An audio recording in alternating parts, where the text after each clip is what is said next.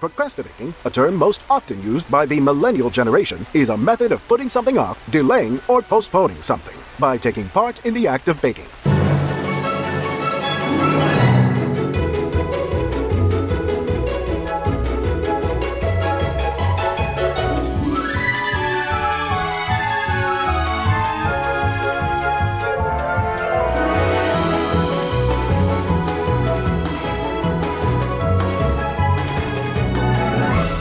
To Procrastibaking, a place to talk about our baking obsessions and avoid doing everything else. Coming to you from Southern California, I'm Louisa. And from Eastern North Carolina, I'm Rachel. Welcome, Rachel from Eastern North Carolina. Thanks.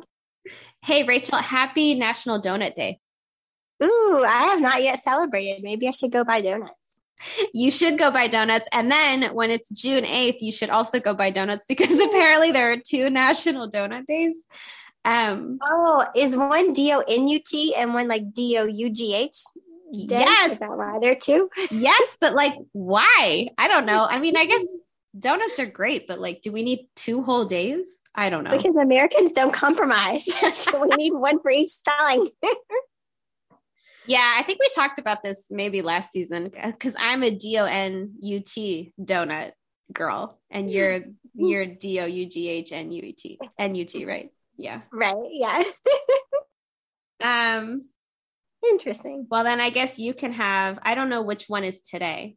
Oh, I don't I- know either. You know, because I just spell it D O N U T. So if today is your day, then yeah, go buy donuts. Otherwise, I have to wait till June. yeah, yeah, it's only fair. Um. All right, Rachel. So what's going on? What's new? Not a whole lot. We've been having a good weekend. Lots of nice weather, spending a lot of time outside. Been really pretty, so that's been nice. That is nice. It's I'm assuming it's finally starting to get a little cooler. It is. It well, and when we say cooler, that means it's like 80s as the high instead of like 90s or 100s. That's okay. We'll take it. but yeah, it's like hot that you can enjoy instead of hot that you try and get out of. Are you doing any like extracurricular baking right now? You know, I did make some scones last week just because I wanted some. I think it was last fall, found a recipe for scones that kind of taste like shortbread cookies. so, and they have mini chocolate chips in them and they have a really nice creamy glaze. And I just all of a sudden thought about them one night and was like, ooh, let's make those. Isn't that the best like that late at night inspiration when you're probably supposed to be doing something else yes. and then you're just like light bulb baking light bulb goes off and you're like, "You know what? This is what I'm going to bake right now." Yep.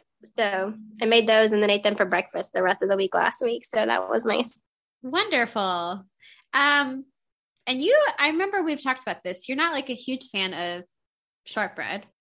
So I am picky about it, Ooh, complicated. Okay. but I do like it. So if it, but I find a lot of times it's like really not done well and it's kind of dry. Yeah. Um, but if it is good shortbread, then yes, I do like it. okay, that's fair. Rachel only likes good shortbread. Everybody, note this down.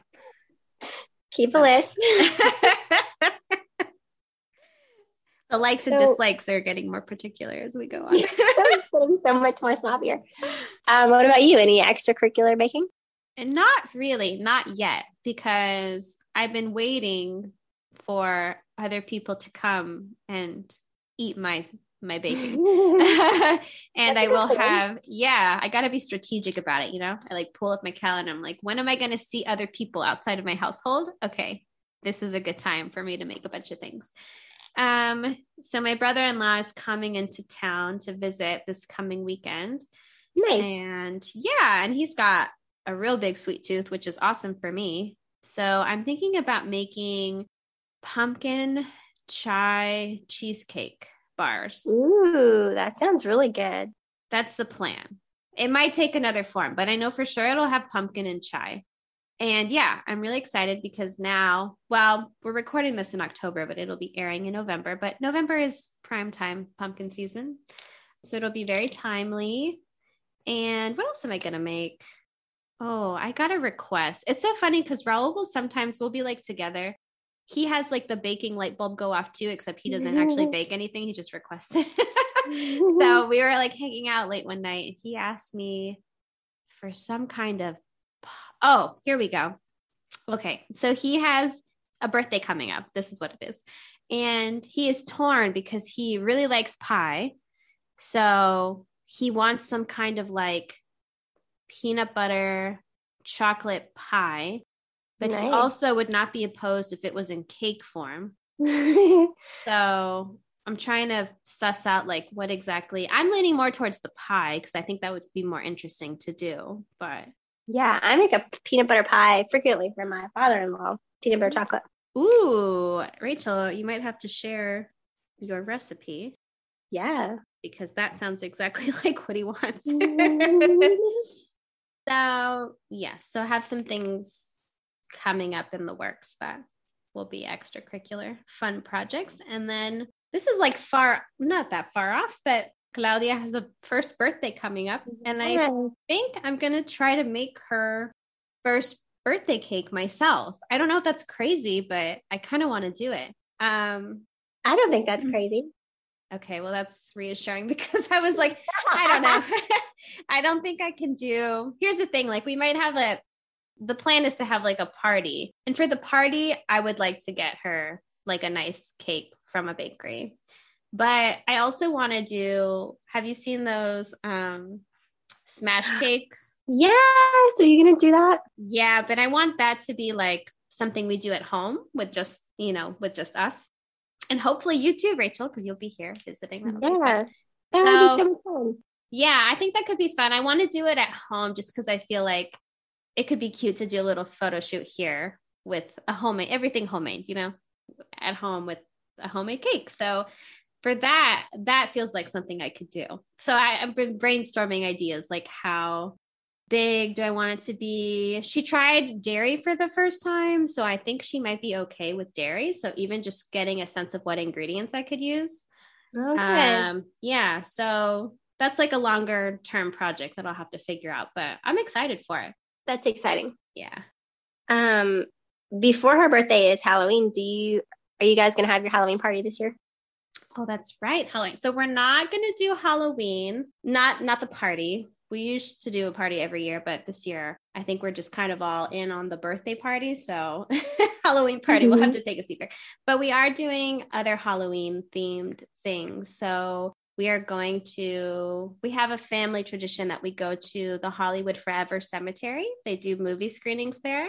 And we're going to go see The Shining in a couple weeks. I'm super excited. Have you ever seen that movie? I know you're not into. no, I haven't. I know about it, but I haven't seen it. Yeah. I think it'll it's such a good movie and I think it'll be even better seeing it like in that atmosphere.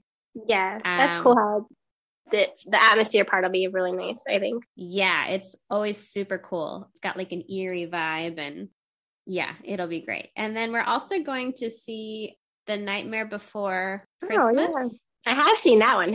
yeah, that one's that one's cute. And we're going to go see that in concert. So they are going to play the movie and then um, a live or- orchestra is going to play the the music. So Oh, that's really cool. Yeah, I'm excited. So we're doing that with some friends later in the month. So and we are doing a family friendly Halloween event too. So we have uh, our costumes already picked out. We are going as the Flintstones and uh, yeah. Oh, I'm so excited. I got Claudia the cutest little Pebbles costume. Um and we will be going to an event near where we live where they do like a walk through Halloween Village. It's very family friendly and they do like trick or treating as you walk through for the kids. So Claudia's a little too young for trick or treating, but I think she'll enjoy just like looking at everybody in costume, which will be really yeah, fun. Yeah. So lots of fun stuff coming up. Nice.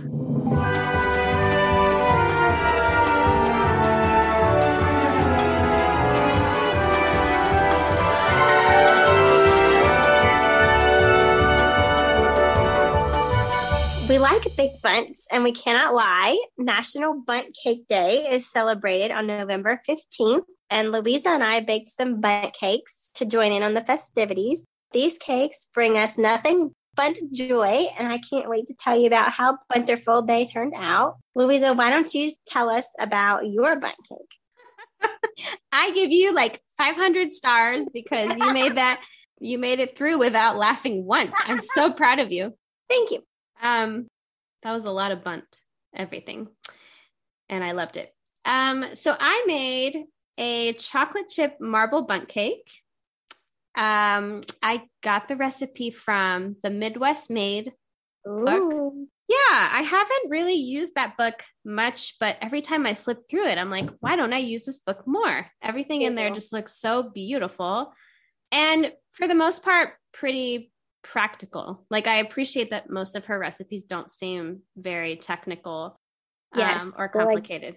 Home baking oriented, I feel like. Yes, exactly. I feel like that she makes it seem very accessible, which I appreciate. So um, I'm glad that I got to try it out. And I'll talk about my sweets first. So the cake was delicious, and the marble pattern, the swirl, looked really pretty. I think it, it's like a very pretty cake that you would. It would be good to take to like a, a dinner. It looks fancier than it is, I guess, is what I'm trying to say. The Nice. cons is that I cannot. This is like a recurring issue I have with the Bundt pan. Um, it's a beautiful pan. It's one that you got me, Rachel, from I think it's like a Nordic Ware. It's got like a really beautiful Oh, yeah. pattern on top. But the problem is that I don't know if it's because it has such a beautiful pattern on top. I always get the cake sticking, and it doesn't matter like if I use shortening or butter or I don't know, it- or flour. I floured it this time after using shortening, and it still stuck. And I just can't. It's like a problem that I can't figure out, which is so frustrating. I will say the though, do you? Yeah. It's like we are the curse of the Bundt cake, truly, in the spirit of Halloween. um, yeah. So I will say that I think this problem was probably worsened by the fact that, and this is this is where I went wrong. It is a chocolate chip marble Bundt cake, and I got all the way to the end after pouring the batter in, and I was like, oh, I forgot to add in the chocolate chips. So. Oh, no. I just kind of like tossed them in. I probably should have like sifted them in flour first because what happens is that they all sunk to the bottom. Mhm. And And then that's when it, the pan. yeah, I mean, I think it probably would have stuck anyway, honestly, because I've made other Bundt cakes in that pan that don't include like chocolate like that and it still sticks no matter what. But that probably made it a whole lot worse. So the sticking was not great. I was hoping to have like the beautiful after picture of the whole cake, but I couldn't get that because I had to like spoon it out of the bottom. but you know what? All in all, it tasted good and the slice of the cake looked really pretty. So There you go. yeah, I would make it again. I just maybe need either a different pan or some kind of magical, I don't know, something. I've seen something called cake release, and I haven't tried it yet. Is it like a spray? I think it's like a goopy type product. Interesting. Cake Yeah. release. Okay. Well, you know what? I'm getting desperate enough that I would maybe try it. Yeah, me too. I have a really pretty pan that's got like a heart design and has all these little teeny tiny hearts all over it. And the very first time I used it, it came out perfectly. And ever since then, it sticks to the pan. Oh, that's a bummer. You know what, though? You bring up an interesting point. There's something to be said over it getting like worse over time. So I remember that the first cake that I made in this pan released fine. And then it was like every other time I used it since then, it gets progressively worse each time. So I'm wondering if it's like something that I'm not doing correctly with the way I'm caring for it. Like, That's what I was going to say. I wonder what we're doing wrong. yeah. I mean, I never put it in the dishwasher or anything, but maybe I let it soak too long, you know, in the sink with so I don't know, but yeah. I don't think mine went in the dishwasher either. I'm, I mean, it's been a while since I've used it because I'm like terrified now. yeah, it does. It just makes you so, I don't know, it's like disheartening. So you don't even want to try. right. Yeah. So I don't know. This is like a work in progress. We almost need like an update, maybe like end of season update if we've been able to tweak it and figure it out because I get so frustrated that they never work out.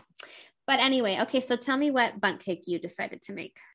Um, so I mm, went with chocolate cherry. I had seen something on some social media platform, I forget which one, um, where you basically just pick your cake mix and your fruit pie filling, canned pie filling of choice and kind of mix and match. So I did a chocolate cake and you pour half the batter in the pan and then pour in the pie filling and then pour the other half. And so it makes like a tunnel of fruit in the middle. And Mara says, because a lot of my cake, even if they came out of the pan, because I used mini Bundt cakes, so I had like half of them turn out and half of them not. Okay. But even the ones that came out clean, some of them broke and they broke where the cherries were. And she said when she does something like that, she mixes it, like swirls it a little bit. And she thinks that makes it bind together more instead of just being separate cherry pieces. Oh, okay. So apparently that's her trick for fruit inside of your Bundt cake. That's good. She's got a lot of really good tricks for baking things. So Yeah, she makes Bundt cakes fairly often. I feel like, or pa- some kind of pound cake. Yeah. yeah. So she, I don't know. She she's our go-to for the sticking problem. We'll consult. Um. Okay. So how was the flavor of the cake? Oh, it was great. So I um, oh, when you put a chocolate, a milk chocolate ganache on top of them, Ooh. and that really helped because some of the cake was a little dry. I don't know if it was just a chocolate or what that made it dry, but yeah, the flavor was really good, and the cherry pie filling was good in it too because it's like the the pre-made pie filling is like already like got this juiciness to it. So the middle of the cake was not dry, even though the the top of it was. I think maybe maybe just overcooked it. I don't know. Maybe that's why it stuck. I Mm. baked it in the pan. I mean, I love the sound of the flavors together. That sounds really good, really appealing. Yeah, I really like that combination. And then just even hearing you explain the process, it doesn't sound super complicated to me. No, and I I forgot to mention this. I used because I saw on another a different social media thing, um, people combining chocolate cake mix with brownie mix for a Bundt cake. Ooh. I also have contributed to my breaking. I don't know, with the brownies being a little drier, maybe But- oh, the taste. I think that really helped with the chocolatey taste. It was super, super chocolatey. So when you saw this on social media, was it what was, I guess, the purpose of mis- mixing the two types? Like, It didn't make have one. It just came off like a recipe. Like, oh, I've got this genius cake recipe, and it I ended up being just mixing a box mix with a brownie mix. I see. Oh, Um, well, I'm not a box mix person usually, so I bought like um, Ghirardelli brownies and like triple chocolate pudding cake mix or something like that. So Okay. Yeah, I'm not big on the brownie mixes and the cake box mixes either, but sometimes when you try them, I feel like they work out really well, especially if you're adding other things to it to kind of make it extra moist or yeah, flavorful. so. Yeah. Very nice. Okay. So we had, well, I'm glad you said that at least half of them came out okay yeah, they Yeah. did. I took them took took them. Well, Mike took them to work, and I took some to the neighbor. So yeah, it was good. Your neighbor, your sweet neighbor that always gets your baked goods. well, we're still working on talking him into into being a guest on our show, right? yeah, that would be fun. to give a thorough review of all the things you've given to him. Um, wonderful. So I guess we had a semi-successful Bundt cake day. yeah, I think so too. And I'm not even a huge bundt cake fan, but I really enjoyed this challenge. Very nice.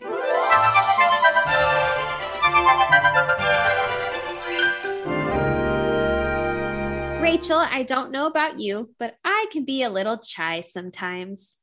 We,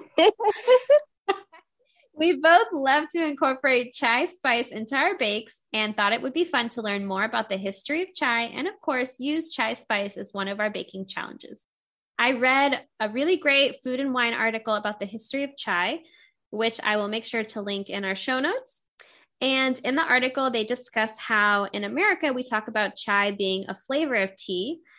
Um, chai actually originates from India and is a big part of Indian food culture. And the word chai literally means tea in Hindi. And there it refers to how the tea is prepared, not flavor so much. Um, chai in India has its roots in British colonization, which influenced the way that it was prepared. So they used the English style of making tea, um, using black tea and then adding milk and sugar. But then they went further and added their own spices, which usually involved adding cinnamon, ginger, cloves.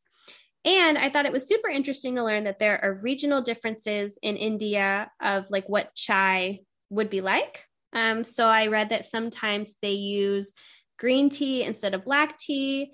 Um, in some places, they add almond to the tea. And in other places, they add a little bit of salt, which I thought was super interesting. And then I learned a little bit more about like what's considered typical to have as the spices for the chai. So the most popular is using cardamom.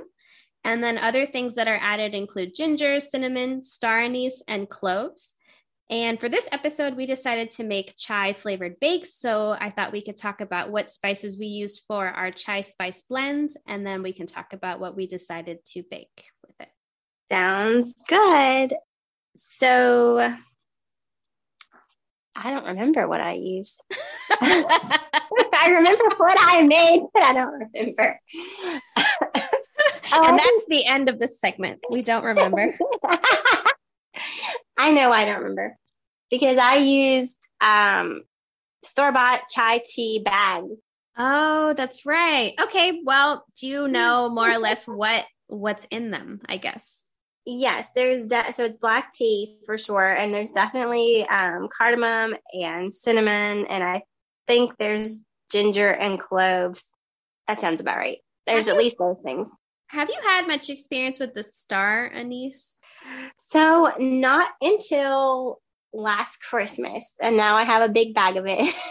okay. Um, I bought it for a particular thing I was doing at the museum, and we only needed a little bit, and so I have the rest of it. It's really pretty. Yeah, I oh I remember the cake you made now with the yeah. Yeah. And so after that I've used it, but I don't use it a whole lot for as much as I have. I should probably be making like star anise something every day, I feel like. Yeah, I'm curious about the flavor. I know that my mom, I'll have to ask her. I'm pretty sure she uses it in there's like a tea that they in Honduras that they drink a lot for like during postpartum, I think. I'll have to ask her, but I remember she brought it up after the baby was born. Um I was just curious because I saw that listed that as being very popular in chai, but I was like, I don't think I have had much experience. Um, okay, but you use the store bought chai blends. And then what did you make with those tea bags? I made very delicious chocolate chai bars. Ooh, which I saw your picture looked very pretty. They were pretty. I was so happy. it's very rare that my desserts turn out pretty. So I was like, look at this. And I was able to cut them small like they were supposed to be, which was really nice. Um, I already knew that I liked chocolate and chai together because a lot of times I will make hot chocolate with chai tea instead of from water or milk or whatever. Okay. So I knew I already liked the combination, but I don't think I've, well, I made cookies once, chocolate chai cookies. But other than that, I hadn't had it baked. So I decided to make these bars. And it listed the chocolate as optional. And I was like, that's kind of funny. Um, but they were really good. They were simple. They were like a one bowl, mix up bars, spread them out, and then make a you know, I think it's just melted chocolate poured on top. Um, so it was really quick, really easy. And I took them to work. People liked them. Even people who told me they don't like chai like them. wow. Where did you get the recipe from? Um, online, I believe it was a Dorie Greenspan recipe. Okay. Um, I really like her. I have a few of her cookbooks, like um, Dorie's cookies and different things. And almost everything I made from her turns out really well. So when I saw it was her recipe, I knew that's what I wanted to make. And it's interesting that you said that people who don't even really like chai enjoyed them. Um, yeah, I don't know. I kind of wanted to say, have you had chai? Do you just think you don't like chai, or did you actually try chai and not like it? yeah, um, I wonder if some people get overwhelmed by like too much spice, which I'm like laughing as I say it because I'm like culturally, like I don't know, Hispanic food has tons of spice and everything, so maybe it's just what you're used to, but I don't know. Yeah, I guess people pick on me and my father because before we eat, we like sprinkle black pepper on everything.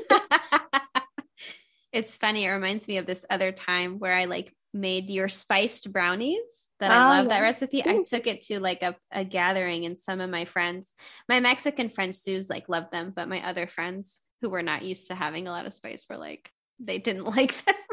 um, and we had a hard time in Korea because, you know, the language barrier, trying to distinguish when people said it's spicy, if they meant it's like hot or if Yeah. they meant it has lots of flavor. Yeah, that's a good point. I think it people get confused sometimes about what it means. So there's nothing. I mean, chai is so flavorful and not spicy in the sense of like hot sauce spicy. So Right. good things. Uh, well, that's great. Well, I'm glad it was so successful, and yeah, they looked really beautiful. Um, and I'm surprised to hear they were a one bowl because I, I guess just looking at them and hearing what it is, you think it would be more difficult, but Yeah, I wasn't. mean, I guess it's technically two bowls if you melt the chocolate in another bowl, but baking of it all was just like making brownies. yeah. So I've seen your pictures and they look delicious. So tell me about what you made. So I made white chocolate chip chai cookies and Ooh. I used the base chocolate chip cookie recipe from 100 Cookies Nice. because, yeah, because I really love the texture of all the cookie recipes in that book. They're like the perfect amount of chewy. Yes. And so I knew that I was going to like that recipe. And I made a chai spice blend using cardamom, ginger, cloves, cinnamon, nutmeg, and black pepper. And this is a blend that I found. I'll have to link the site that I got it from, but I've used this blend before when I make the apple chai cinnamon rolls that I've made a couple times now Oh, yeah. which I might just link the recipe to that too because I think everyone say, should make have to say that too, because that sounds really good. oh, it is so good. I've made it I think about 3 times now. Um usually around Thanksgiving is when I'll make it because it's just like perfect. And so I already knew that I liked the blend. And what I did was that I also subbed in white chocolate chips instead of milk chocolate chips. And then I added about maybe two and a half to three tablespoons of the chai mixture. So it was, I was worried it was going to be too much, but honestly, after it baked, I feel like it was. It was perfect. Like it does come in strong, but it's not overwhelming. And then the white chocolate is actually a really nice complement to the chai flavor. I It can see that. It kind of like tones it down a little bit, maybe. yeah, yeah. So it kind of worked that I feel like I put a lot of the chai spice blend in there because it you're right, it did it did kind of tame the the flavor. And I think they turned out great. The texture was good, the flavors I loved. I like had a bite of it and even though it was like maybe 95 degrees that day here in Mhm. California, I was like, "It's fall. Fall is here." And I sent them to my friends and they loved them, so I think it was a success. Nice. Yeah, I saw your pictures. They looked great. And I'm not a huge white chocolate fan, but I could see these being really good. Yeah, me too. I don't really use it that much. I'm not, I don't know. I'm not like drawn to white chocolate, but in this context, I think it it actually worked out well. So it was Yeah. fun to experiment a little bit. That's been my whole listeners will remember that's been my whole focus of the season is to kind of veer away and add in my own ideas to recipes. So so far it's been successful. I think I'll keep going, see what happens. And chai is such an easy thing. Like I struggled to determine what to bake at first because I was like, ooh, chai chai cinnamon rolls or chai cookies or chai cheesecake or chai like I was just going and going. And like, okay, pick one thing. Yeah, you're right. It's it goes so well with so many things. So there's so many options. Definitely.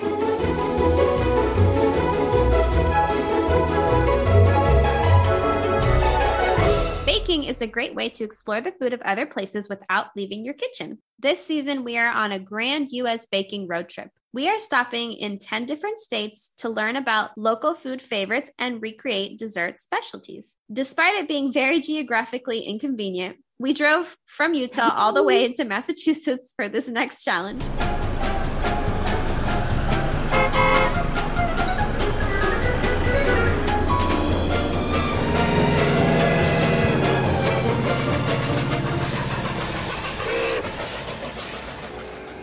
Before we talk about our Massachusetts bakes, let's see what fun facts Rachel knows about this state. Ooh. Massachusetts trivia. Oh. Ew, very specific type of trivia. Okay, Rachel. So, what is the official state cookie of Massachusetts? Ooh, the chocolate chip cookie.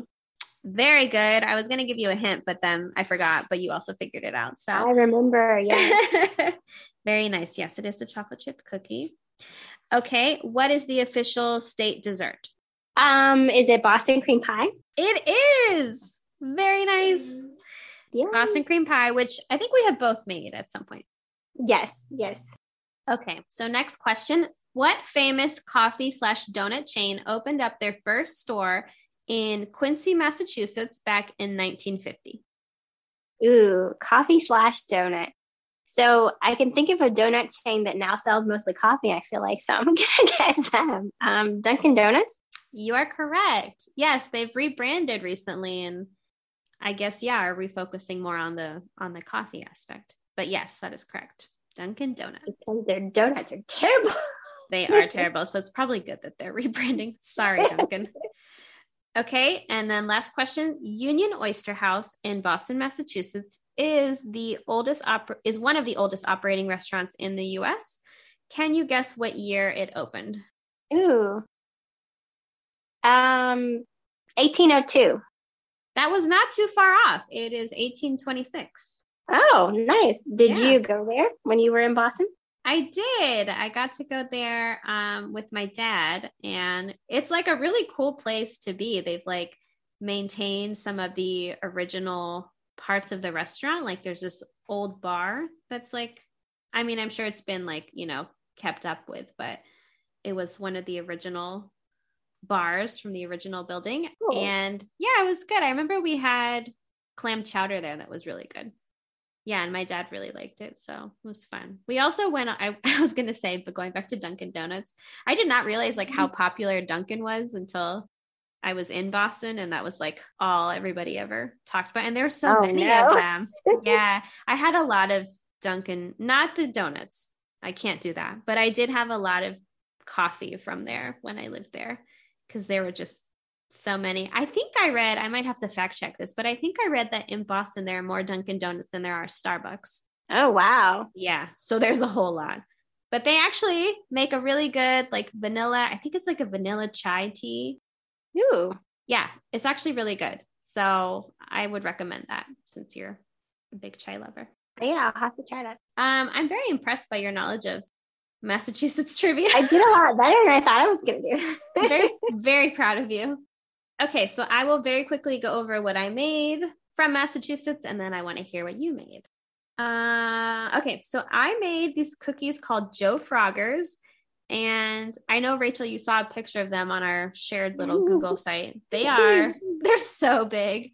I think they're about like six inches in diameter. Wow. And yeah, so the Joe Froggers, I read, uh, go back to colonial times, and they are named after a man named Joseph Brown, who was a freed former slave that owned a tavern in Marblehead, Massachusetts. And the cookies were invented by his wife. And the hmm. cookies are, they're like a spice cookie. So almost like a gingerbread esque cookie Okay. molasses, rum, and then various spices in them. And it's funny because I always like these these stories about like where things got their name or inspiration from because there's like always five different variations of the story and no one ever knows which one is true. so I read that the name Froggers could come from either the way that the batter, like the form that the batter took shape when it was poured into the skillet when she was like cooking it, or Okay. or this one I like a little bit better just because I think it's a cuter story. I like the idea that it was named after the lily pads in the pond that was next to the tavern. Um, that the frogs are were hopping on yeah. And so I read that his wife made them that big because she thought it would be cute to make them look like the lily pads. Um, so that's the one we're going to go with because I think that's cuter. I think they were fine. I think I made a mistake because I misread how much rum was supposed to be in there. I read the ingredients for rum extract and instead was using actual rum. So I definitely should have put like way more rum in the cookies. And having more rum is never really a I problem. I was just going to say that, yes. so they could have used more rum because I think that would have given them a little bit more flavor. Mm. Um, but they were good. Like I sat down and ate a whole bunch of them. you could I like chai it. these. You could chaiify these. Yes. You add more rum and more chai and you're set. Yeah. Um, so I think they could be, you know, I could improve upon them, but I like them. I have another ball of dough that I need to use. So I'm thinking about sending those to my dad because he really likes gingerbread type cookies. So these aren't baked cookies? They are baked cookies. So I thought the first story was weird where they were like the batter. I was like, do they think that maybe she was originally cooking these in a skillet, like a pancake? Yeah. Um, but they are baked cookies. So I'm not sure where that story came from. Oh, weird. Right. Um, but yeah, they were good. I would I would try them again with some tweaks, I think, is what I've settled on. Yeah, I like white cookies. Yeah. Okay. So what did you make from Massachusetts? So apparently Massachusetts, unlike Utah, is the home of many delicious things. Sorry, I feel like Utah. Utah's going to be like the bread of all the bad food jokes from now on, um, including marshmallow fluff. Yes. So I made some homemade marshmallow fluff, which was really interesting because it was a lot like making marshmallows. But I think it uses less gelatin, which is why it doesn't set up completely. Okay. And then I didn't know what to do with marshmallow fluff because I didn't really just want to put it into a sandwich. Um, so I made, I had the cakes that broke from the the bundt cake challenge, and I had some whipped ganache in my freezer. So I thawed out the whipped ganache and beat some cherry jam into it, and made a trifle with marshmallow fluff, the chocolate cherry cakes, and the cherry ganache. Wow. really good. I love that. I- I love that you were able to repurpose things. Yeah. And the marshmallow fluff was like so shiny and glossy. It was really pretty. Yeah. Oh, it sounds good. It's just very pleasing to to look at. Yes. Um, I knew this girl in college that called it marshmallow woo. Have you ever heard that? no, I have not, but I think that's really cute. Yeah. I the first time she said it, I was like, I don't what? But yeah, she's What's that? Yeah. Um very nice. So I've actually never even made a trifle, but I guess theoretically you can make a trifle out of anything. You're just like yeah, whenever I have a cake that breaks, I make a trifle. Ooh, that is Rachel's fun fact. Uh, how to what is it? It's almost like if you had like a troubleshooting yeah, segment. Got a broken Maybe. cake? Make a trifle. make a trifle. Very nice. So I'm aware that you have a lot of marshmallow fluff I have, yeah, it made a lot. Um, I have a Tupperware container of it in my freezer now, so we're gonna see how that works. I imagine I would just thaw it and maybe whip it up a little bit bit more. I see some chai spice cupcakes in my freezer stuffed away the marshmallow cream. Beautiful. I love it. I'm wondering, do you know much about like who invented it? Like the history, I guess, of the marshmallow fluff. You know what? I did read something about it. Let me. I'm, I might have to pull it back up because it's that's stretching my memory a little bit. Because it is kind of an odd thing to. It is, yeah. I'm very curious about like, was this somebody who was trying to make marshmallows but messed up, and then they were like, well, this can still be used. Yeah, like maybe they didn't have enough um, gelatin or something. Yeah. Um, it was invented in 1917 okay. um, by a man named Archibald Query, Ooh. and he formed a partnership with his friend Fred. And Can I just say how funny I think that this guy is named Archibald and his friend is Fred? just Fred? Yeah, it doesn't really say why. Um, but that they formed a partnership to manufacture marshmallow fluff, and that. No, wait, I- I'm sorry. His friend is not named Fred. That's a different person. okay, Um, just kidding.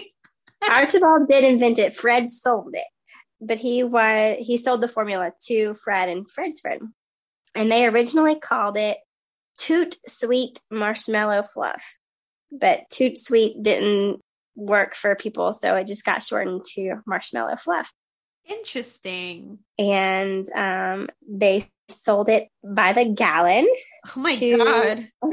to like restaurants or um, inns and stuff, and they sold it for a dollar a gallon.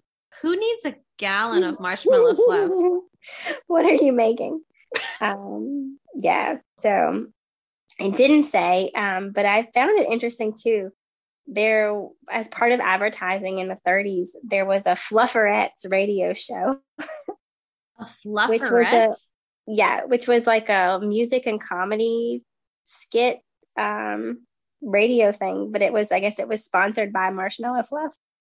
Wow. Something that I never knew was needed, but yet existed. Okay. And Wow. then World War II came along and sugar was rationed and they had to stop making marshmallow fluff temporarily. I love learning about the history of all these things because it's always so random. It is. It's very interesting. Um, yeah, who knew we needed marshmallow fluff? But now we have it, and I can't imagine a world without it. Yes, and now you have plenty to use for. yeah, I have a freezer full of marshmallow fluff. Yeah. It's almost like you went ahead and bought a whole gallon of it. Right? As I was whipping this up, I was like, oh my gosh, this is a lot. so, Fluffernutter also came from um, Massachusetts as well. The banana peanut butter marshmallow sandwich. oh, that's Probably as a way to get rid of gallons of marshmallow. right? Yeah, really, because I'm like, you're sitting there with so much marshmallow fluff. Um, time to get creative. Very cool. All right, so we enjoyed our stay in Massachusetts. Yes, I would definitely visit Massachusetts. Our next date is probably going to be very far away because we didn't plot these out in order of, you know, we procrastinated on that part. we did. We just like hopping around. It's true to our nature. We just hop around based on what interests us. So let's, we'll find out where we're going next.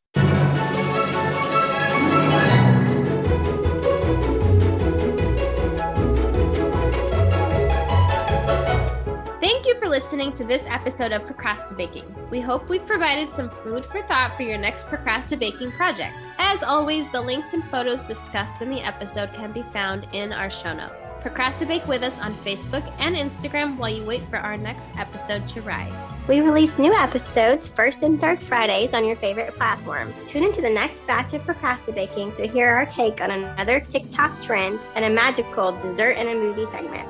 Until next time, stay sweet.